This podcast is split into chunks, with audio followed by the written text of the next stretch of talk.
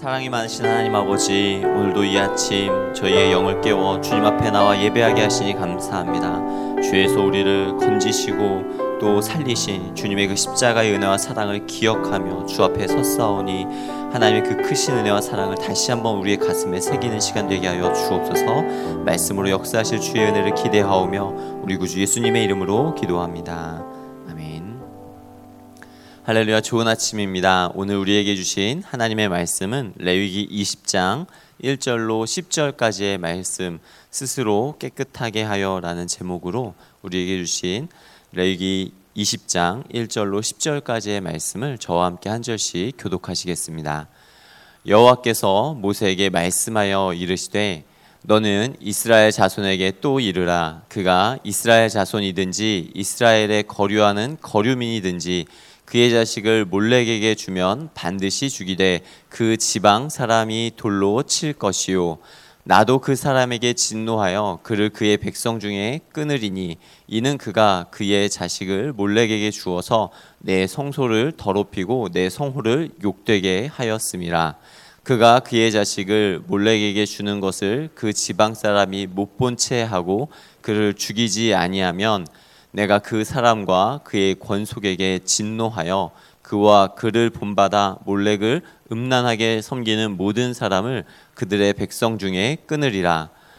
접신한 자와 박수무당을 음란하게 따르는 자에게는 내가 진노하여 그를 그의 백성 중에서 끊으리니 너희는 스스로 깨끗하게 하여 거룩할지어다. 나는 너희의 하나님 여호와이니라. 너희는 내 규례를 지켜 행하라 나는 너희를 거룩하게 하는 여호와이니라. 만일 누구든지 자기의 아버지나 어머니를 저주하는 자는 반드시 죽일지니 그가 자기의 아버지나 어머니를 저주하였은즉 그의 피가 자기에게로 돌아가리라. 누구든지 남의 아내와 간음하는 자 곧 그의 이웃의 아내와 간음하는 자는 그 간부와 음부를 반드시 죽일지니라.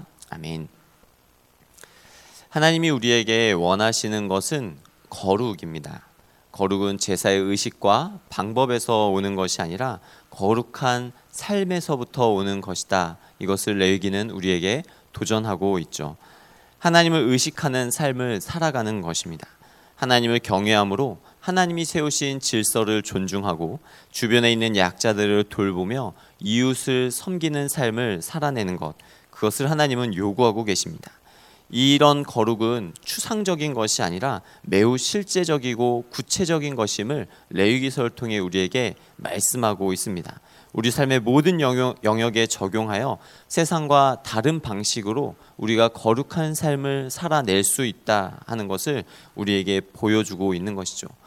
거룩한 믿음은 거룩한 음성이나 거룩한 직분에 있지 아니하고 우리 한 사람 한 사람이 하나님의 말씀대로 하나님의 명령대로 거룩한 삶을 살아내는 것에 있다라는 것입니다. 그리고 레위기 20장은 계속해서 스스로 깨끗하게 하여 거룩하게 살아가야 할 삶의 모습이 무엇인지 다시 한번 우리에게 명령합니다.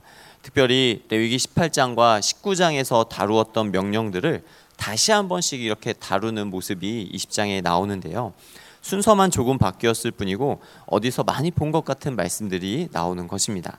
그리고 여기에 더해서 18장과 19장에서 선포된 이 율법을 어길 경우에는 어떤 처벌을 받게 되는지에 대해서 밝히고 있습니다.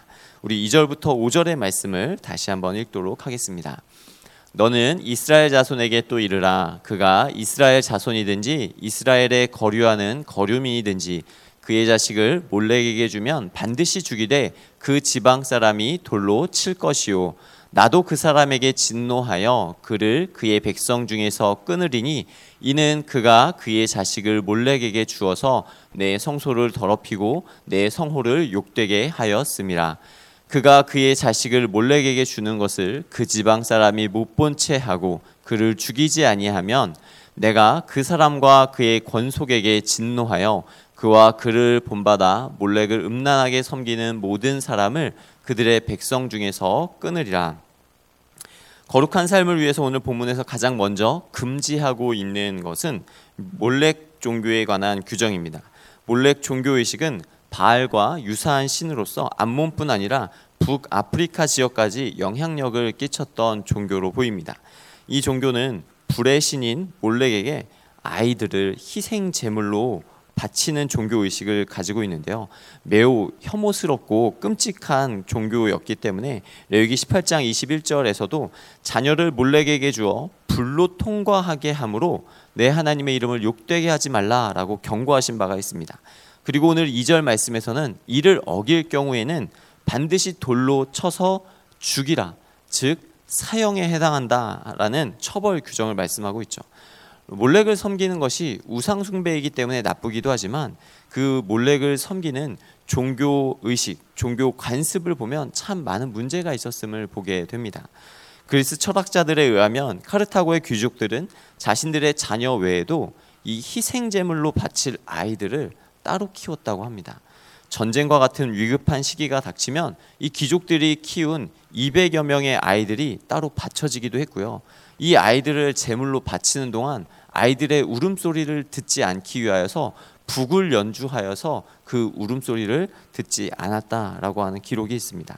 아마도 몰렉을 숭배하는 것은 전쟁에서 승리하기 위한 목적이었던 것 같습니다. 우리는 본문을 읽으면서 아니 도대체 어떻게 이런 종교에 어, 신을 섬길 수가 있을까? 또 어떻게 이런 종교 의식을 따라서 자기의 자식을 바칠 수 있을까? 정말 끔찍하고 어, 의아해하지 않을 수가 없습니다. 그러나 앞서 말씀드린 것 같이 당시에 이 전쟁의 승리를 얻기 위해서 이런 극단적인 우상을 섬긴 것으로 보는데요. 전쟁의 그 참혹함, 전쟁의 그 아픔은요. 어느 시대에나 동일하기 때문에 인간을 비이성적으로 만들게 됩니다. 러시아의 대문호였던 톨스토이도 전쟁과 평화에서 전쟁은 인간의 이성과 본성에 어긋나는 사건이라고 말한 바 있습니다. 생과 사를 넘나드는 이 아비 규환의 현장에서 생명과 죽음의 주권자가 누구인지 모르는 인간은 극심한 공포와 불안감 가운데 승리와 패배를 얻기 위하여서 이런 비이성적인 행위를 일삼게 된다라고 하는 것입니다. 승리와 패배의 주권자가 누구인지 모르는 인간은 많은 사람들이 승리를 기원하는 우상을 향하여서 절하게 되어 있고 이런 우상을 섬기게 되었다라고 하는 것이죠. 그래서 오늘 본문 2절에서 4절을 보면요. 그의 자식을 몰렉에게 주면이라고 하는 말이 세 번씩 반복되고 있는 것을 보게 됩니다. 이성을 잃은 부모가 자기 자식을 우상에게 넘기게 되는 이 끔찍하고 말도 안 되는 일이 이런 때에 벌어진다라고 하는 것이죠. 생사 화복의 주권자가 누구인지 깨닫지 못한 이스라엘 백성들도 하나님을 알지 못하는 가나안 원주민들과 똑같은 일을 벌인다라고 하는 것입니다. 바로 그들의 불안함과 그들의 공포를 우상 숭배로서 대체하고자 했다는 것이죠. 그리고 이 몰렉 섬기는 것을 금지하라고 말씀하신 이 하나님의 명령은요. 그리고 이 불안한 예감은요. 하나님께서 이 말씀을 주시고 몇 세대가 지나지 않아서 정말 이스라엘 백성들 안에서 다 일어나게 되는 안타까운 모습을 보게 됩니다. 예루살렘 성전을 지은 솔로몬이 그 성전 옆에 몰렉 제단을 허락했고요. 남유다 아하스 왕과 문하세 왕은 몰렉 신에게 자신의 아들을 희생 제물로 바치기까지 했습니다. 예레미야와 에스겔서에서도 하나님의 경고를 무시하고 이 가증한 몰렉을 섬기는 제사가 곳곳에 나타나고 있는 것을 살펴볼 수 있는 것입니다. 그래서 하나님은 이스라엘 백성들이 이 가나안 땅에 만연해 있는 인신 제사, 이 몰렉 제사를 어, 섬기는 우상 숭배를 강하게 경고하고 계신 것입니다. 지금까지의 경고들이 가증하다, 부정하다 이런 정도였다면 몰렉을 섬긴 자는 반드시 죽여라 라고 아주 강하게 명령하고 있는 것이죠. 이런 사람들은 그의 백성 중에서 끊어질 것이라고 경고하십니다. 그만큼 어떤 이유를 막론하고 우상을 섬기는 이 문제가 너무나도 나쁘다, 너무나도 중요한 문제이다 라고 하는 것을 언급하고 있는 것이죠. 우리 2절의 말씀을 한번 다시 읽어보도록 하겠습니다. 너는 이스라엘 자손에게 또 이르라 그가 이스라엘 자손이든지 이스라엘에 거류하는 거류민이든지 그의 자식을 몰렉에게 주면 반드시 죽이되 그 지방 사람이 돌로 칠 것이요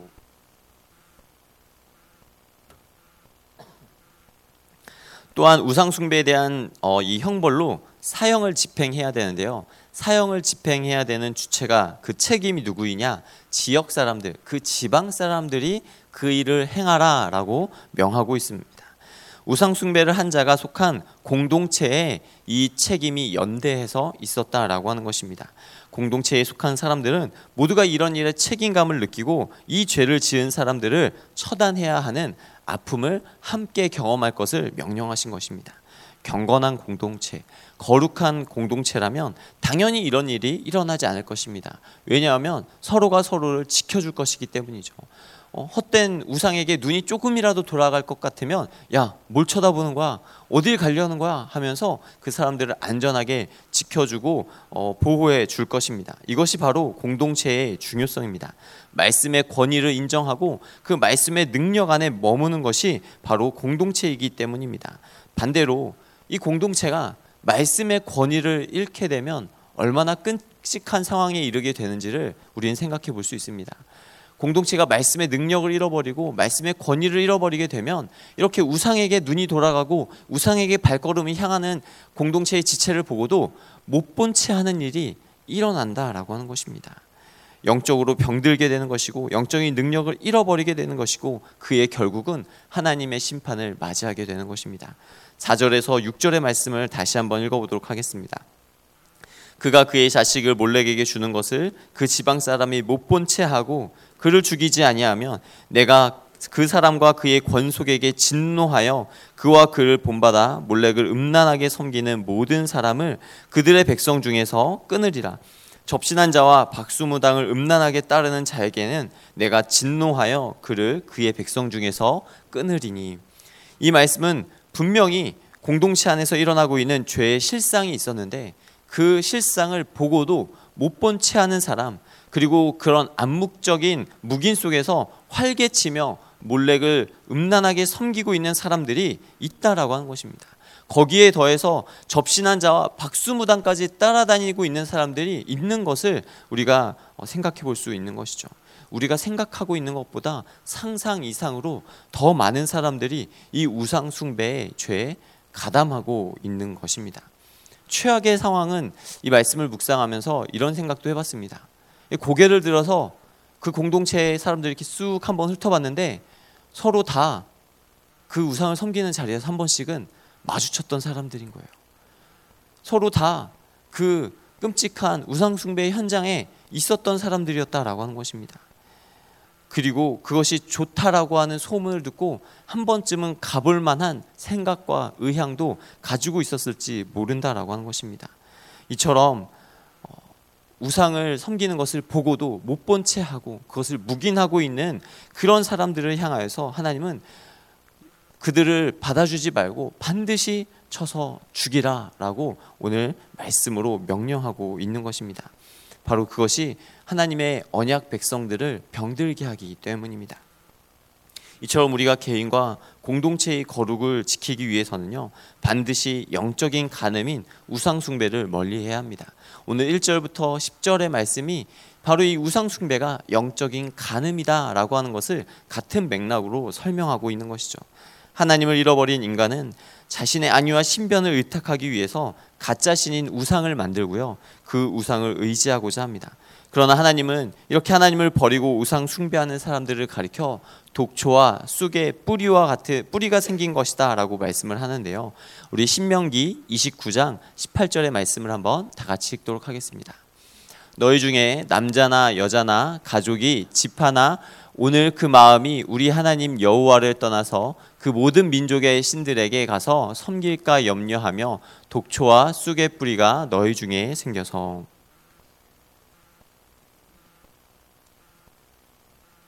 오늘 우리 중에 자라고 있는 독초와 쑥의 뿌리는 무엇인지 한번 생각해 보게 됩니다. 다른 종교, 다른 신을 믿는 것만이 우상입니까? 마음으로부터 하나님을 떠나서 이 세상 철학과 궤변과 지성과 행복과 무당과 점쟁이를 찾아다니는 이 세속적인 문화 속에 이미 수많은 우상들이 잠재되어 있다라고 하는 것입니다. 어, 거리를 다니다 보면 아주 심심치 않게 어, 점을 봐주고 그 점을 보면서 카페로 카페에 들어가 차를 즐길 수 있는 그런 집들이 얼마나 많은지 모르겠습니다. 마귀는 이런 것들과 성경을 적당하게 섞어서 우리로 취하게 만듭니다. 그리고 이런 적당주의와 혼합주의가 독초와 쑥의 뿌리와 같이 스며들고 퍼져나가게 만드는 것이죠. 이런 사람은 자기뿐 아니라 다른 사람까지 오염시키는 것입니다. 썩은 나무는 뿌리채 뽑아야 하듯이 우리 안에 섞여져 있는 이 이단적인 사고 방식과 우상 숭배의 흔적들을 우리가 철저하게 뽑아내지 않으면 우리의 삶 가운데 복음이 뿌리 내리는 것을 결국은 방해하고 말 것입니다. 한참 말씀을 듣고 성경 공부를 했, 음에도 불구하고 어느 순간인가 딴소리를 하고 있다라고 하는 것은 우리 안에 여전히 독초와 쑥의 뿌리와 같이 이 우상 숭배의 잔재와 그 모습들이 번져나가고 있지는 아니한가 우리 스스로를 살펴보아야 한다는 것입니다. 그러므로 우리는 날마다 우리의 삶 가운데 독초와 쑥의 뿌리와 같이 우리의 삶에 퍼져나가려 하는 우상숭배의 가치와 이 문화와 사고방식들이 그 습관들이 있지는 아니한가 살펴야 하는 것입니다. 악한 마귀는요 끊임없이 우리 인간의 삶과 죽음에 대한 두려움을 무기로 삼고 우리에게 찾아옵니다. 성공과 실패를 구실로 삼으면서 우리의 판단력을 흔들 것입니다. 우리의 이성을 마비시키고 영적인 분별력을 잃게 만들 것입니다. 세상적인 성공을 위해 우상에게 자식을 갖다 바치게 만들고 우리 자녀들은 그 뜨거운 불 속에서 소리 지르며 괴로워하고 고통 속에서 울며 부르짖음에도 불구하고 어른들은 그것을 외면하기 위해 북을 연주하여서 어, 그것을 듣지 않으려고 하는 이 몰락의 몰래의 우상 숭배의 의식이 바로 오늘 이 시대 가운데도 어쩌면 반복되고 있는지 모르겠습니다. 과거보다 복잡하고 어려워진 시대이지만 여전히 거룩을 유지하며 순결과 성결한 삶을 사는 것이 우리 크리스찬의 능력임을 믿습니다. 그렇다면 우리가 이 능력을 유지하기 위해 더 큰 능력으로 우리가 살아가기 위해서는 공동체가 함께 이 우상숭배의 전염병을 차단해야 될 것입니다. 그것이 하나님이 우리에게 원하시는 거룩이고 그것이 하나님께서 하나님의 백성이 이 땅을 살아내야 할 방법이고 방식임을 우리에게 말씀하고 있는 것입니다. 이미 수많은 기적과 능력과 치유와 승리를 주신 하나님이시지만 우리는 하나님이 우리의 눈에 보이지 않기 때문에 때때로 우리 눈에 보이는 우상을 섬기기 위해서 하나님을 버리는 아주 죄악된 모습, 연약한 모습을 보이는 것을 생각해 볼 수 있습니다. 그러나 그럼에도 불구하고 여전히 우리를 포기하지 아니하시는 그 하나님의 사랑은요. 우리로 하나님을 만질 수 있도록 우리로 하나님을 볼 수 있도록 우리로 하나님의 음성을 들을 수 있도록 예수 그리스도를 이 땅 가운데 보내 주셨습니다. 요한복음 1장 14절은 말씀이신 예수님이 육체를 입고 우리 안에 거하신다라고 말씀합니다. 말씀이신 예수님이 우리 안에 거하심으로 진리로 우리를 거룩하게 하시는 것입니다. 여러분 무엇이 우리를 거룩하게 합니까? 말씀이 우리를 거룩하게 하는 것입니다. 말씀이 내 삶에 들어올 때 우리 안에 거하시는 그 진리이신 예수님으로 말미암아 우리의 삶이 거룩해지고 죄를 이길 수 있는 힘이 생기는 것입니다. 말씀의 사람이 지성을 변화시키고 말씀의 사람이 감정을 정화시키며 말씀의 사람이 거룩한 생각과 인격과 언어와 습관으로 자신의 삶을 변화시켜 주변을 변화시킬 수 있는 것입니다. 그러므로 말씀이신 예수님이 진리 안에서 우리 안에 거하실 때 세상의 헛된 우상들이 우리의 삶 가운데 들어올 틈도 없어지게 될 것이며 그동안 우리의 공허함과 불안함과 두려움 가운데 섬겼던 모든 우상들을 완전히 제거해 버릴 수 있게 만드는 것입니다. 보배로운 산 돌로 성경은 우리에게 예수님을 설명하고 있습니다. 보배로운 산 돌이신 예수 그리스도께서 우리에게 임하실 때 그것은 우리를 죽이는 것이 아니라 살리는 것입니다. 그 돌에 맞는 자는 생명을 얻게 될 것이고 더 풍성한 영적인 생명을 누리게 될 것입니다. 이것이 하나님이 우리에게 원하시는 거룩이고 거룩을 주시는 하나님의 사랑인 줄로 믿습니다. 함께 기도하겠습니다. 사랑의 하나님, 우리를 진리로 거룩하게 하여 주시니 감사합니다. 보배로운 산돌이신 예수 그리스도로 말미암아 생명을 얻게 하시고 더 풍성히 얻게 하신 그 사랑에 감사합니다. 마귀는 끊임없이 세상의 헛된 풍요와 풍조와 우상의 모양과 모습들로 우리를 시험하고 유혹하려 하지만 날마다 우리가 주 안에 살고 주님이 우리 안에 거하심으로 말미암아 세상을 이기는 지혜와 능력을 얻게 하여 주시옵소서. 예수 그리스도로 말미암아 승리하는 삶을 살게 하여 주시옵소서. 그렇게 역사하실 주의 은혜를 기대하오며 존귀하신 우리 구주 예수님의 이름으로 기도합니다.